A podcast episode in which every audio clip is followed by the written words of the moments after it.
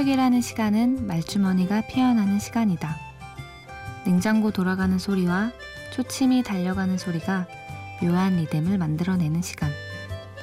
잠이 오지 않아 좋아하는 이의 얼굴을 양처럼 세어보는 시간. 밤이 짙어질수록 그리운 이의 이름은 더 선명해지는 이 시간.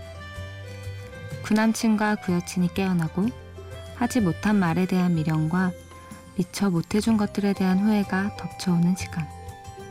그래서 더 길고 잔혹한 시간 새벽 3시. 심야 라디오 DJ를 부탁해 오늘의 DJ를 부탁받은 저는 새벽을 사랑하는 전보라입니다.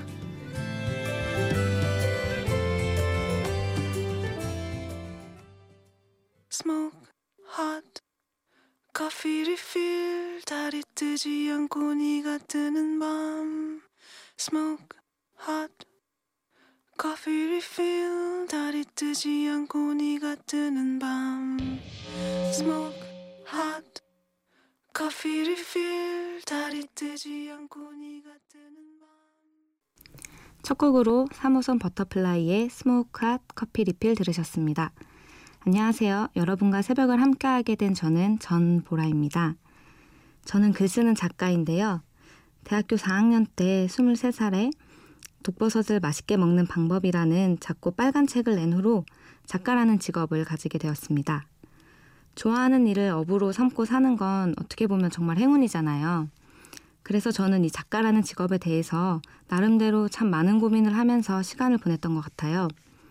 그냥 취미로 글을 쓸 때는 전혀 몰랐는데 누구나 쓸 수 있는 글을 가지고 돈을 번다는 것, 누구나 공감할 수 있는 소재를 가지고 아무도 할 수 없는 표현을 만들어내는 것이나 또 누군가 내 글을 읽고 울고 웃을 수 있다는 것이 제게는 좀 무겁고 어려운 책임감으로 다가오더라고요. 그럼에도 제가 글을 쓴다는 건 어떻게 보면 살아있다는 의미였고 전보라라는 존재의 증거였기 때문에 여전히 한 글자씩 꾹꾹 눌러가면서 글을 쓰고 있는 것 같습니다. 어떻게 보면 작가란 직업이 특별할 것도 없는 직업인데 많은 사람들이 작가라는 직업에 대해서 환상이나 로망을 가지고 있는 것 같아요. 그래서 가끔 저도 그 기대에 부응하기 위해서 멋진 말로 저를 포장하거나 작은 일에 큰 의미를 부여하기도 했던 것 같습니다. 하지만 오늘은 거창해지고 싶지 않아요. 멋지고 그럴싸하게 포장한 건 이 새벽에 어울리지 않으니까요. 노래 듣고 올게요. 임원일에 설명하려 하지 않겠어. 요즘 내 표정이 전처럼 밝지가 않다고 그렇게 아무런 맘 없이 던져지는 안부가 내겐 가볍지 임원일에 설명하려 하지 않겠어 들었습니다. 이 노래의 가사처럼 사랑이라는 감정은 설명하지 않아도 느낄 수 있고 어쩌면 존재하긴 하지만 말로 표현하기 어려운 어떤 것일지도 모르겠습니다. 여러분은 살면서 아, 이런 게 진짜 연애구나 하고 느꼈던 때가 언제세요? 사랑하는 사람과 벚꽃길을 함께 걸을 때? 아니면 맛있는 음식을 함께 먹을 때?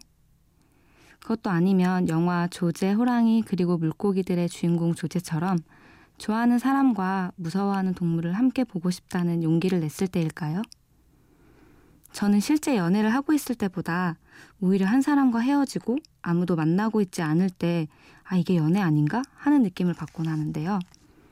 헤어진 사람과의 추억을 곱씹으면서 앞으로 만나게 될 누군가를 상상하며 설레어하는 그 시간. 저는 이 시간이 꼭 환절기 같더라고요. 요즘 같은 환절기만큼 일기예보를 자주 확인하는 때도 없잖아요. 한창 더운 여름이나 항상 영화의 기운인 겨울에는 날씨가 주인공이 되지 않듯이 연애를 무난하게 하고 있는 순간엔 생각보다 사랑에 대해서 깊이 생각하는 일이 없더라고요.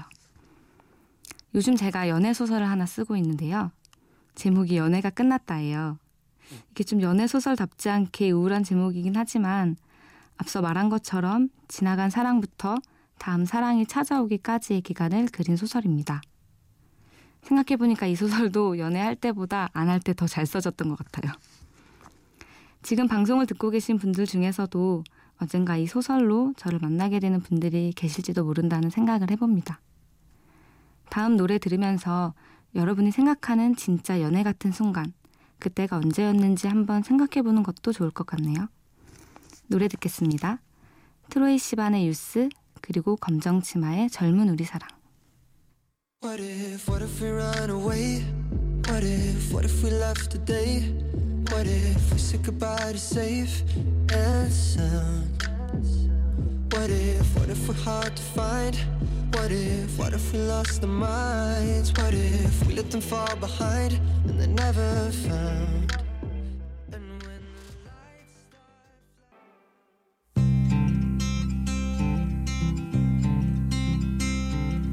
오 젊은 사랑 그것은 너무도 잔인한 것 어린 맘에 몸을 실었던 내가 더 트로이 시반의 유스와 검정치마의 젊은 우리 사랑이었습니다. 특히 검정치마는 제가 정말 정말 좋아하는 아티스트인데요. 제가 춘천에서 학교를 다녔었는데 이한철의 올댓뮤직이라는 방송 프로그램에 검정치마가 온 적이 있었어요. 그때 맨 앞자리 한가운데서 진짜 두 손을 모으고 방청을 했었거든요. 녹화가 끝나고도 한 시간가량 공연을 더 했었는데 그 검정치마가 마지막에 사용하던 피크를 던진 거예요. 사람이 되게 많았는데 그 중에서도 제 손가락 사이에 그 피크가 낀 거죠. 검정치마에 검정색 피크가요. 아직까지 한 번도 사용해보지 못하고 비닐백에 보관 중인데 왠지 사용하면 닳아버릴 것 같아서 못 쓰겠더라고요. 제가 이 두 노래를 함께 들려드린 데에는 이유가 있습니다. 이 두 노래는 젊음과 젊음을 사는 청춘들의 사랑에 관한 곡인데요. 묘하게 닮은 구석이 있어요. 바로 사랑에 대한 정의입니다. 그들은 말합니다. 사랑한다면 기꺼이 내 젊음을 내게 바쳐도 좋고 상처받는 것쯤은 아무 상관없다고요.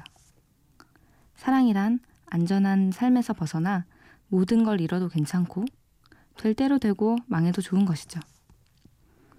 여러분에게 사랑은 어떤 의미인가요? 버림받을까봐 두려운 마음에 망설이는 사랑인가요? 아니면 이들처럼 내 사랑을 받아주지 않아서 상처받더라도 나는 사랑을 거두지 않겠어 하는 용기 있는 사랑인가요? 저에게 사랑은 후자에 좀 더 가까운 것 같아요. 어쩌면 28살인 제가 청춘의 언저리에 있다는 증거일지도 모르죠. 저는 사랑만큼은 머리에게 지지 않았으면 좋겠어요.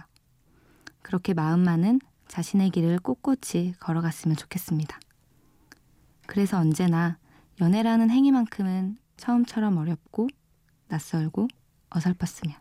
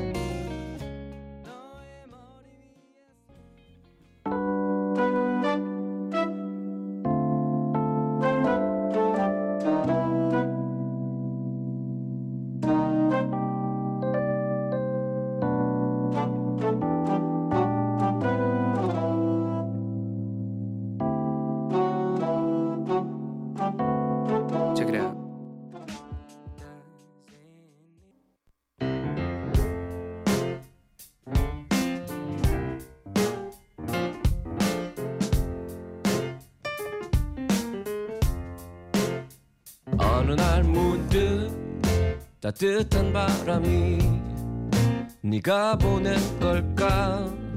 네 냄새가 나 참 향기롭다. 참 오랜만이다. 보고 싶다. DJ를 부탁해 지금 여러분께서는 심야 라디오 DJ를 부탁해를 듣고 계시고요.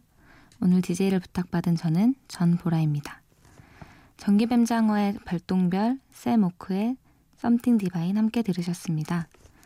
저는 연애라는 단어를 참 좋아하는데요. 내가 좋아하는 사람이 나를 좋아하는 기적을 언제나 바라곤 합니다. 그래서 저는 언제나 먼저 마음을 표현하고 좋아한다고 얘기하고 사랑하는 사람을 위해 모든 마음껏 내주는 편인데요. 한마디로 밀당을 전혀 못합니다. 당기고 당겨서 푹 안겨있다면 모를까. 사실 아직도 밀당이란 게 왜 필요한지 잘 모르겠어요.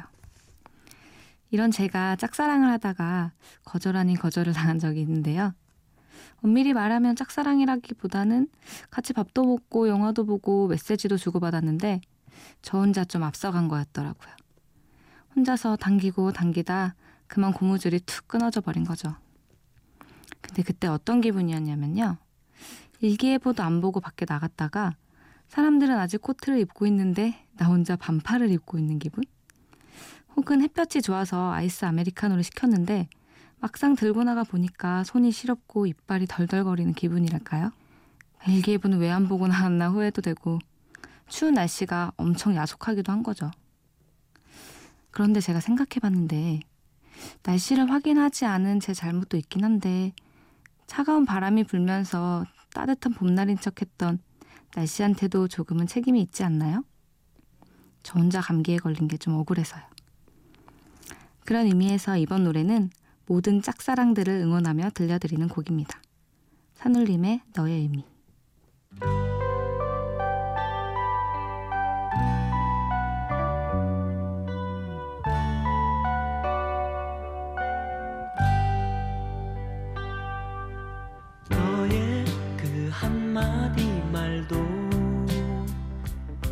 웃음도 나에겐 커다란 의미 이 노래는 제가 정말 좋아하는 노래인데요. 기타 코드로 배워서 칠 줄 아는 유일한 노래이기도 합니다. 저는 이 노래의 가사를 특히 좋아하는데 너의 모든 것이 내게로 와 풀리지 않는 수수께끼가 된다는 표현이나 너의 한마디 말이나 웃음이 내겐 커다란 의미가 된다. 이런 표현이 사랑을 아주 잘 알려주는 것 같아요. 삶을 살다 보면 사랑이 눈으로 포착되는 그런 순간들이 있잖아요. 너의 의미 속 가사를 빌리자면 수수께끼가 풀리는 순간 같은 거죠. 제게도 이런 순간들이 있었는데 예전에 따뜻한 봄에 소개팅을 했었어요. 소개팅 상대가 처음 만난 날부터 어깨에 손을 슬쩍 얹는 거예요. 전 속으로 생각했죠. 아, 이 남자 완전 선수구나. 그래서 좀 별로다 싶었거든요. 제가 좀 착해 빠진 남자를 좋아해서요. 그리고 뭐 날씨도 좋으니까 한강을 걷자고 했어요. 햇살도 좋고 바람도 살랑거리고 기분이 좀 좋더라고요. 그러다 문득 그림자를 보게 됐는데요. 선수 같아 보이던 그 남자의 손이 제 어깨 언저리에서 하염없이 망설이고 있는 걸 봤어요. 그걸 보니까 저도 모르게 웃음이 폭죽마냥 터지더라고요. 그리곤 생각했죠. 아, 이 남자 완전 쑥맥이네. 그리곤 그 쑥맥 같은 남자와 연애를 시작했습니다. 그런데 이렇게 연애를 시작하고 나면 우리가 마주하게 되는 감정들이 이때처럼 항상 설레고 기분 좋은 것만은 아니잖아요. 그래서 반드시 헤어짐이라는 단어가 꼬리처럼 따라붙곤 하죠. 그래서 오늘 연애 얘기를 하면서 헤어짐에 대해서 빼놓을 수는 없을 것 같아요. 이어질 노래는 윤종신의 내일 할 일과 심연보의 이를테면 헤어짐 같은인데요. 노래 듣고 사랑 후에 남겨지는 헤어짐에 대해 이야기를 이어가겠습니다.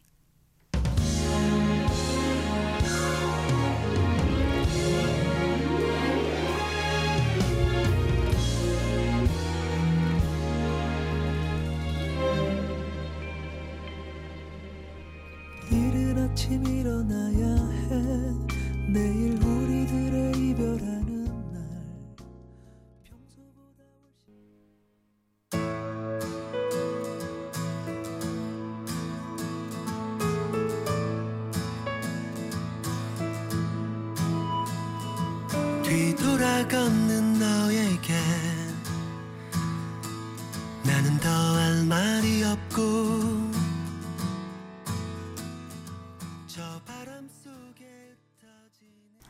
여러분은 기억에 남는 이별의 순간이 있으신가요? 전 예전에 군대 간 남자친구에게 헤어지자는 이야기를 전화로 한 적이 있었는데요. 먼저 전화를 걸 수도 없는 상황이라 하염없이 전화를 기다리고 있었는데 또 막상 전화가 오니까 미안한 마음에 먼저 얘기를 못 꺼내겠더라고요. 그렇게 한참 동안 시간만 흘려보내고 있다가 며칠이 지나고 나서야 겨우 입을 뗐어요. 우리 친구로 지내면 어떨까? 하고요. 근데 그 말을 듣더니 곧바로 아 그래 알겠어 하고 1분 만에 전화를 끊는 겁니다. 하, 그때 정말이지 저는 숨을 몇 번이나 참고 참으면서 어렵게 꺼낸 말인데 그런 반응이 나오니까 좀 허무하더라고요. 반대로 이런 경우도 있었어요. 막상 헤어진 다음 날에는 실감도 나지 않고 오히려 좀 자유로운 것 같기도 하면서 이게 헤어진 게 맞나? 싶을 정도로 잘 지내는 거죠. 그러다 어느 날 갑자기 아주 사소한 것에서 아, 나 헤어졌지 하는 생각에 왈칵 눈물이 나는 겁니다. 가령 매일 걸어오던 짧은 전화가 사라진 점심시간이나 같이 가기로 약속했던 공연 포스터를 길거리에서 마주칠 때처럼요. 어떤 경우든 소중했던 한 사람과 더 이상 안부조차 물을 수 없는 사이가 된다는 건 서글픈 일인 것 같아요. 아름다운 이별은 없다는 말은 아마도 그런 의미겠죠? 노래 들을게요. 가을방학의 사언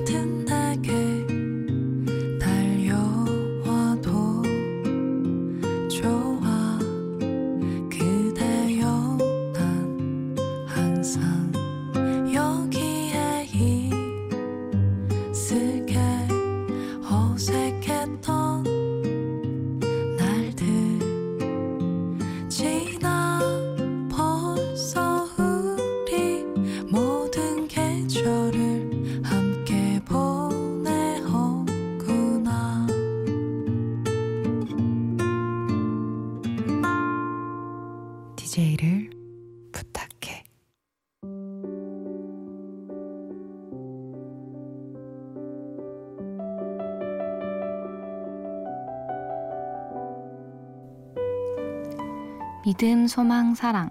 그 중에 제일은 사랑이라. 저는 사랑이 참 좋습니다. 사랑이 시작되기 전에 꼭 기침이 나올 것처럼 목구멍이 간질간질한 그 느낌도 좋고 서로 익숙해지고 난 후에 존재만으로도 위로가 되는 그 순간도 좋아요. 구태여 말로 표현하지 않아도 느낄 수 있는 마음도 좋고 그럼에도 불구하고 굳이 꺼내어 자랑하고 싶은 진심은 더더욱 좋아합니다. 그게 짝사랑이든 가벼운 썸이든 진득한 연애든 말이죠. 이번 DJ를 부탁해를 제게 추천해준 사람은 저희 아버지의 친구분이셨어요. 여전히 바다를 보면 꺄 하고 소리를 지르시고 제가 쓴 시 한 줄에 눈물을 흘리기도 하는 저희 아빠보다 저를 더 좋아해 주시는 소녀 같은 분이셨는데요. 덕분에 이렇게 제가 사랑하는 새벽에 그럴싸하게 포장하지 않은 투박한 제 연애 이야기를 주절주절 풀어놓을 수 있었습니다. 감사하다는 말을 꼭 전하고 싶네요. 마지막으로 들으실 곡은 영화 뷰티 인사이드 OST 중에서 재회라는 곡인데요. 언젠가 어떤 모습으로든 다시 만날 그날을 기대하며 새벽을 함께한 우리 모두가 아낌없이 사랑하고 연애하는 삶을 사시길. 심야 라디오 DJ를 부탁해 지금까지 오늘의 DJ 작가 전보라였습니다. 고맙습니다.